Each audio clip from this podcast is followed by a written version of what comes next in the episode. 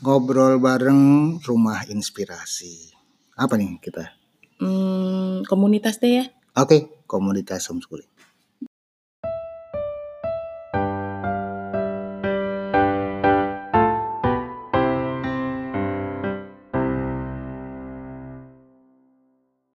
Ya, tema tentang tentang komunitas ini memang uh, banyak yang tanya sih ya Mas Hmm, ya. hmm, karena ya kebutuhan lah memang sebenarnya. Tapi tantangannya kalau dalam homeschooling itu ya ternyata tidak seindah yang mungkin kita bayangkan. Apalagi kalau Indah. bicara, indah ya. Nggak, apalagi kalau bicara Soalnya komunitas nggak itu. nggak, soalnya aku nggak membayar. Oh, nggak bayangkan apa-apa. Ya, kadang-kadang gini, pertanyaannya kan gitu, di mana komunitas di tempat saya itunya? Ada nggak gitu itunya? Karena apa? Karena membayangkan seperti kursus, seperti sekolah dan Hmm. sebagainya bahwa oh banyak komunitas yang bertebaran di mana-mana gitu ya, kan kemudian bisa ikut kegiatan di situ gitu. Iya. Ya, sayangnya harapan seperti itu saat ini Iya dan masih mungkin belum. mungkin juga ini em, adanya paradigma ini mungkin juga bisa disebabkan dengan adanya lembaga-lembaga eh, homeschooling SYZ gitu Mas Aar Yang yang dilabeli ya lembaga dilabeli lembaga apa PKBM PKBM yang dilabeli homeschooling ini yang kemudian membuat orang menjadi salah kaprah kan kalau misalnya homeschooling pertanyaannya homeschooling di mana Hmm. bayarnya berapa Hmm. jadi seakan-akan tuh tidak mungkin bisa melakukan homeschooling itu kalau sendirian Iya. di rumah Ya, gitu jadi harus hmm, harus dengan eh, kalau harus daftar di lembaga. harus eh, harus bersama lembaga kalau nggak bersama lembaga tuh nggak bisa gitu kayak Hmm. Orang tua tidak bisa Ya, gitu ini sebetulnya yang itu yang mindset yang mindset yang menurutku sangat keliru gitu. Iya. Nah, Gitu. jadi kenapa aku juga sangat concern dan apa eh, menolak eh, label-label lembaga yang eh, bertebaran, bertebaran itu apa, dengan homeschooling ya itu. karena me- apa menumpulkan spirit homeschooling. Homeschooling itu Iya. kan gerakan dari bawah gitu ya, bottom Mm-mm. up, orang tua, masyarakat, pusatnya di keluarga gitu ya, kemandirian anak-anak. Mm-mm. Tapi ketika kemudian ada lembaga-lembaga yang dilabeli homeschooling, maka akhirnya jatuhnya mentalnya akan menitipkan lagi pada akan lembaga. kurang lebih sama gitu ya. Mm-mm. Orang tua dari pindah dari sekolah yang eh, menitipkan anak-anaknya, kemudian Nitipin nitipin, lagi, lagi, gitu dan ya. merasa sudah homeschooling gitu. Iya. Padahal kan bukan bukan seperti itu. Karena kalau buat aku eh, kalau orang tua, masyarakat, keluarga ini Mau bisa belajar. mau belajar dan bergerak Mm-mm. gitu, Kuat. akan ada sebuah perubahan sosial. Iya betul. Ada perubahan dan yang berkaitan dengan eh, ekosistem pendidikan kita dan buat aku itu itu penting gitu. Jadi ini gerakan ini gerakan ini gitu. Jadi Iya. jangan sampai kemudian ditumpulkan kemudian disederhanakan menjadi peluang bisnis gitu. Itu itu sangat menyakitkan gitu. Iya betul.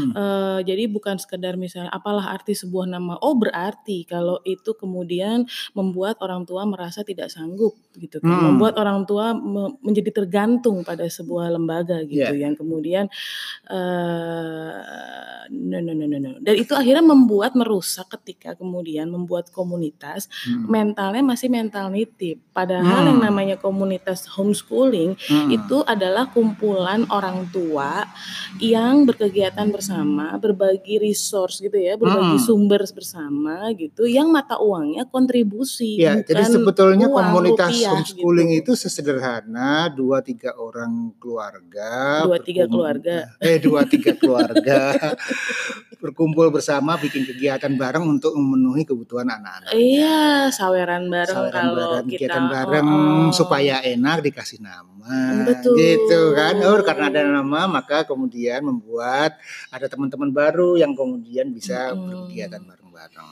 Gitu. Iya, jadi dan kalau misalnya mentalnya tadi ketika keluarga itu eh, apa praktisi homeschooling gitu mentalnya Mm-mm. orang tuanya adalah mental perintis seperti yang kita Hmm. obrolin di podcast sebelumnya gitu maka kan mentalnya sudah mental mandiri kan gitu Hmm. kan dia perintis gitu ketemu Mm-mm. perintis lain kolaborasi gitu Iya. kolaborasi eh, membuat sesuatu yang kemudian bisa memudahkan anak kita nih barengan gitu bukan kemudian em, Jadi bu, komunitas itu bukan cari follower, Eh, ya itu Nah. lagi, no no. Jadi po poin besarnya adalah memenuhi kebutuhan anak-anak kita. Kita sendiri bukan jadi bukan jadi kita, IO, bukan mungkin jadi eh, IO, jadi ya itu juga bikin komunitas homeschooling itu bukan berarti kita jadi IO, kita bikin kegiatan itu anak-anak dan kemudian kita melayani itu ya, Nah, semata-mata itu gitu. ya orang lain titip terus kemudian dia Mmm. pergi gitu. Kayak bukan bukan seperti itu itunya kan Iya, gitu. jadi, Nah, jadi eee, memang poin besarnya adalah, eee, bikin kegiatan, bikin kesepakatan bersama keluarga yang lain untuk Mhm.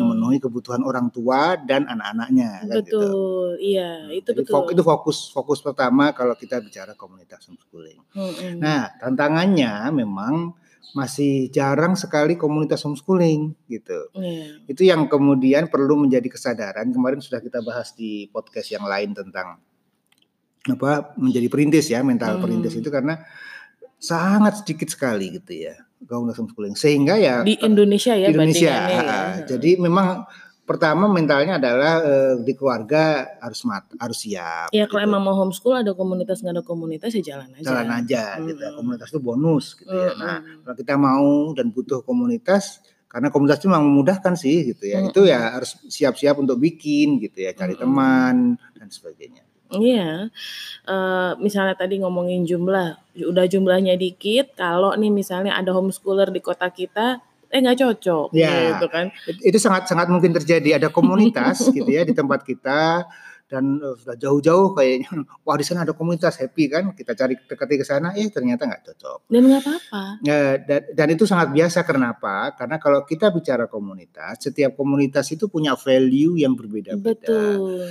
punya jenis kegiatan yang berbeda-beda ada gitu. komunitas yang mungkin sukanya kegiatan outdoor, Mhm. yang mungkin anak-anak itu ya kotor-kotor apa, itu nggak apa-apa Mhm. gitu dan kemudian, eee, justru ya pokoknya outdoor lah kegiatannya. Tapi ada Mhm. komunitas yang mungkin, eee, memang kegiatannya berbasis teknologi Ada gitu kan. komunitas yang senangnya Ada komunitas senangnya akademis gitu ya, ada akademis, komunitas literasi, literasi, ada komunitas yang senangnya, eee, berbasis agama Iya, gitu. Ya betul. berbasis agama pun kan karena, eee, kan bisa beda-beda, Iya. karena ada masalah mazhab, ada masalah, eee, pemahaman ya, eee, Mhm. aliran di dalam keagamaan yang Dan di juga mungkin walaupun sama-sama heeh. berbasis agama, tapi misalnya yang satu juga berbasis, eee, dia, mmm mmm, apa, yang menyukai perjalanan. Jadi memang itunya berjalan dari dari apa namanya, ustadz ke, lain, heeh, gitu kan. Tapi ada yang kemudian ya di tempat dan kemudian Mhm. membahaskan ini kan itu ber Ya, berbeda-beda jadi juga. memang, eee, beda-beda gitu ya, sehingga walaupun ada komunitas di kota kita belum tentu sama. Oleh karena itu selalu kalau dorongannya sebenarnya idealnya itu adalah kita membuat ya, bikin ya. Itu itu sebetulnya hal yang yang sangat ideal sekali sebagai bagian dari mental perintis adalah mencari teman yang kita nyaman gitu ya. Dan kemudian mulai bikin gitu ya bersama dengan teman-teman yang lain. Mmm, iya Heeh. iya. Kalau kita sendiri kan kalau mengacu pada pengalaman kita Mas Mmm. sebenarnya, eee, kita itu baru berkomunitas setelah mungkin 10 tahun menjalankan homeschool kan? Mhm, Mhm. mhm. Jadi, eee, di 1 dekade awal itu bisa dibilang sebenarnya kita Tanpa tem komunitas iya, homeschooling. teman kita mungkin sudah mulai menjaring pertemanan dengan teman-teman praktisi homeschool tapi online, ya Mhm. kan? Lewat si apa, Yahoo Yahoo Group, Groups, sekolah rumah mhm. itu, terus kemudian sering apa, block walking ke ke blognya Teman-teman teman-teman homeschooling. Dulu ya, masih pada mu rajin bikin blog itu. multiply gitu ya, pada rajin gitu ya, menulis gitu heeh. kan, sekit apa, se sering dari perasaan dari baca blognya aja kita kayak sudah mengenal gitu kan. Mhm. Jadi merasa punya teman waktu itu rasanya dan itu Mhm. rasanya cukup. Terus mungkin ada beberapa kali ketemuan, mmm, Janjian, janjian dengan mhm. dengan praktisi gitu. Ya selama 10 tahun awal sih rasanya itu. Mhm. Mmm, baru kemudian di, eee, 2011 ya kayaknya ya, yang Mhm. kemudian, eee, aku waktu itu ingetnya tuh adalah kami, Yang mmm pergi itu ya? iya, jadi waktu itu tuh Wiwit, uh, baru belum apa pulang dari Australia, terus kemudian ada Mela yang uh, ngajakin kita jalan bareng yuk gitu. Kita nggak terlalu kenal sih sebenarnya hmm. waktu itu, terus dijemput-jemput. Tapi misalnya sudah merasa akrab dari online tadi kan, tapi nggak nggak nggak ketemu fisik. Terus dijemput sama Mela, terus kita main ke hmm, tempatnya Pak Muzi waktu itu di ya, Tangerang ya, di gitu. Silma. Iya ada ada kegiatan. Dan itu bukan kegiatan homeschool loh, maksudnya hmm. kegiatan uh, percobaan, percobaan sains, ya. dan kita suka banget gitu. Dan tapi itu rasanya jauh sekali waktu itu pulang tuh aku ingat Ali masih menyusu gitu kan hmm. dan dia rewel dan Mela itu nyupir sambil posisi hmm. megang Ali gitu dan kan aku nggak bisa nyupir, Wit nggak bisa. Uh, dan kita kemudian bilang kayak kejauhan ya kita susah kita bikin sendiri yuk klub science gitu waktu hmm. itu sih juga bukan homeschool juga rasanya hmm. cuma karena anak-anak tuh senang percobaan gitu kan mereka hmm. menikmati di sana terus kita bikin akhirnya kita mulai sering play date hmm. nah sering play date bertiga itu ternyata nggak cuma bikin percobaan sains tapi uh, nonton terus lihat hmm. museum apa gitu hmm.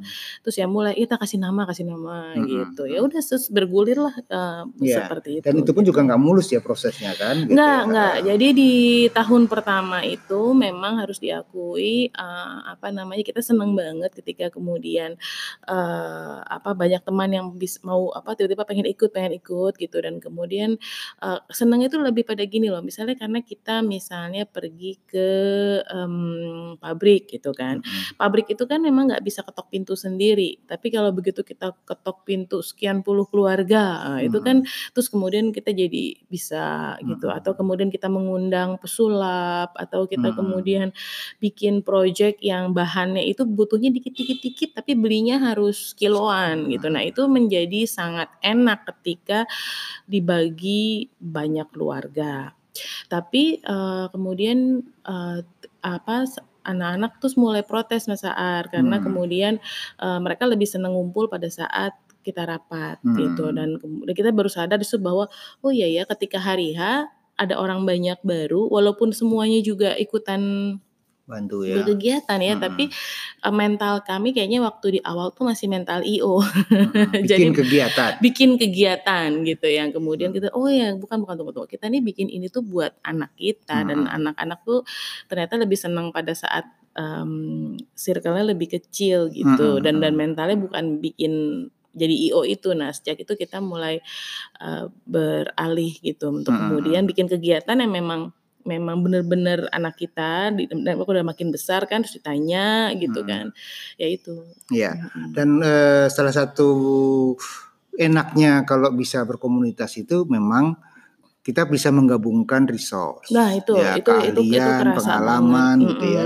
karena kan uh, setiap keluarga unik dan setiap keluarga punya keterbatasan Betul. gitu ya jadi memang pada satu sisi menjalani homeschooling ini memang bisa berbasis keluarga betul sangat bisa dan tidak ada masalah gitu ya. Mm -hmm. Tapi ketika keahlian-keahlian potensi-potensi pengalaman orang tua itu digabung, disatukan, mm -hmm. maka yang terjadi sinergi. Sinergi itu kan satu ditambah satu bukan sama dengan dua, tapi bisa menjadi iya. tiga empat lima enam nggak ketahuan. Kan, Betul, kan, gitu. itu itu kerasa banget mm -hmm. di uh, ketika anak-anak semakin besar mm -hmm. gitu dan kemudian waktu anak-anak masih kecil itu kan kegiatannya lebih sederhana kalau menurutku misalnya ya tadi kayak percobaan, bikin-bikin, mm -hmm. field trip mm -hmm. gitu ya dan anak-anak tuh uh, masih bisa lah, masih mau gitu kan. Mm -hmm begitu masuk remaja mereka mu, seperti membutuhkan tantangan lebih banyak hmm. gitu dan mulai mulai berkegiatan yang antar mereka gitu dan kemudian hmm, uh, pengalaman di Oase itu adalah orang tua yang turun dengan skill mereka itu ternyata betul-betul membuat uh, si komunitas ini menjadi betul-betul berwarna gitu hmm. kayak waktu Kak Santi menginisiasi eksplorasi yeah. itu kita kita udah ngobrol juga ya di obrolan yang tentang eksplorasi, eksplorasi. kalau buat teman-teman yang mungkin nggak tahu tentang eksplorasi itu betul-betul memberikan warna yang luar biasa gitu. Yeah. Anak-anak keterampilannya meningkat yang rasanya kalau aku pegang sendiri belum tentu belum tentu bisa begitu uh, bisa karena begitu. kita punya kalian yang terbatas mm -hmm, juga kan dan ke gitu. kepedulian kepedulian yeah. itu kan gini masing-masing dari kita mungkin peduli pada sebuah hal. Teman kita peduli pada hal yang lain. Ketika itu dikombinasikan kita jadi menjadi peduli apa yang dipedulikan oleh teman lain hmm. itu gitu misalnya yeah. seperti awareness terhadap sampah.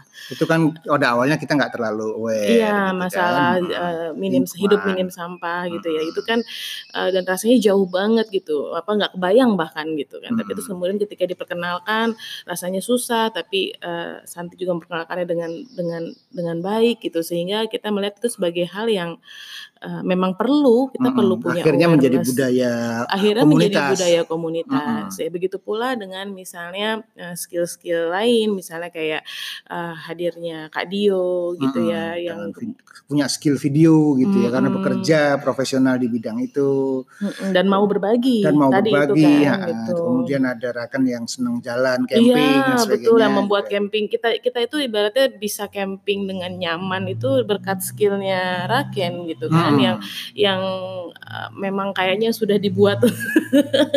ya dia punya jaringan di bidang itu oh, iya, gitu ya punya gitu. tahu tempat-tempat tahu titik-titik kritisnya sehingga ketika ada persiapan dan sebagainya bisa memimpin betul, semuanya gitu untuk oh bagian tugas dan sebagainya. Iya atau kemudian teman-teman yang di mentor juru rupa hmm. itu yang memang sen, para seniman yang yang turun ya. gunung dan nah, mau itu. Itu semua juga tidak terjadi tiba-tiba. Tidak. Ya kan? Dan nggak bisa nah, kemudian langsung. Oh saya pengen ada ini, pengen ada itu dan sebagainya. Enggak kan tergantung hmm. siapa yang datang dan hmm. kemudian dari yang datang itu kemudian diolah menjadi kegiatan kan gitu.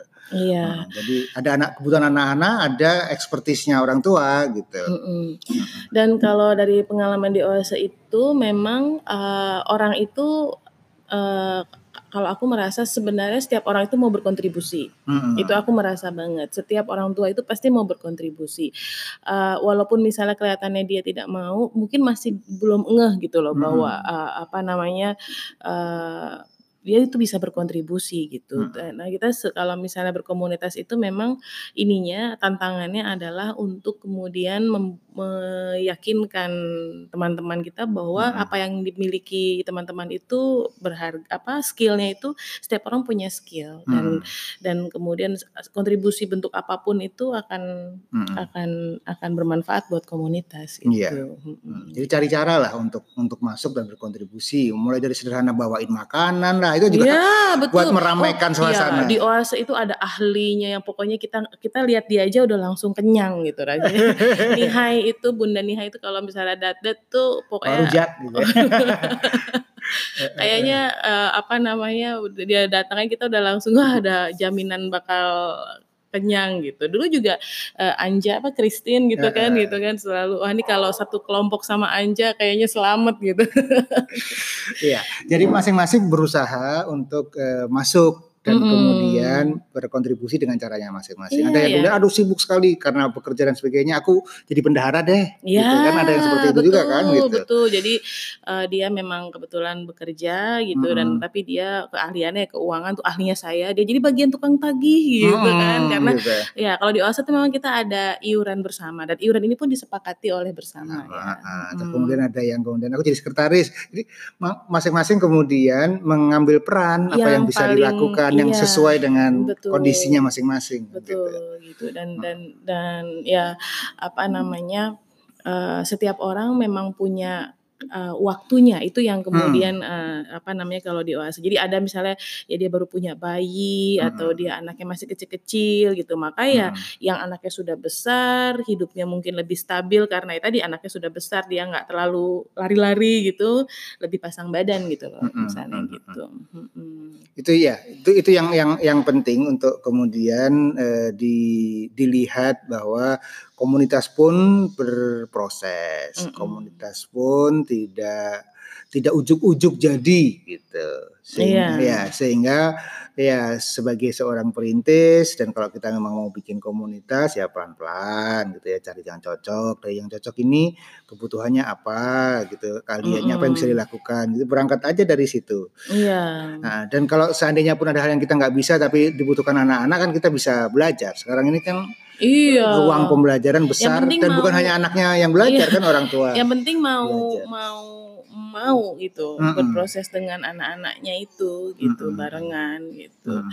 Iya, mm -mm. jadi memang um, apa itu ada ada pertanyaan yang masuk. Jadi dia itu di kotanya cuma ketemu tiga praktisi Mas Hmm. Terus kemudian dia pengen banget bikin komunitas dan berkegiatan bersama. Hmm. Tapi ternyata dia merasa yang dua itu hanya nebeng doang, dia yang Hmm. bawa peralatan, dia yang ini gitu kan dan dia Hmm. merasa letih lama-lama. Nah, itu Hmm. gimana kalau kayak gitu? Ya, ya tergantung sih. gitu ya. kalau aku bilang ya, ya kalau nggak kan nomor Pert- pertama kan memang semuanya berdasarkan keikhlasan Mm-mm. gitu ya. Kalau memang capek dan nggak mau ya nggak apa-apa. Mm-mm. Tapi kan selalu kondisinya adalah antara capek dan kemudian kita bertarik menarik dengan kebutuhan kan anaknya butuh teman. Misalnya anaknya mau berkegiatan bareng sudah akrab gitu. Nah, tinggal gimana caranya ngobrol dengan temannya tadi gitu untuk ya. berbagi. Untuk kemudian bagi peran gantian sekarang kamu atau kemudian kamu bagian ininya dan sebagainya. Itu juga bagian dari proses orang tua untuk belajar berkomunikasi gitu. ya.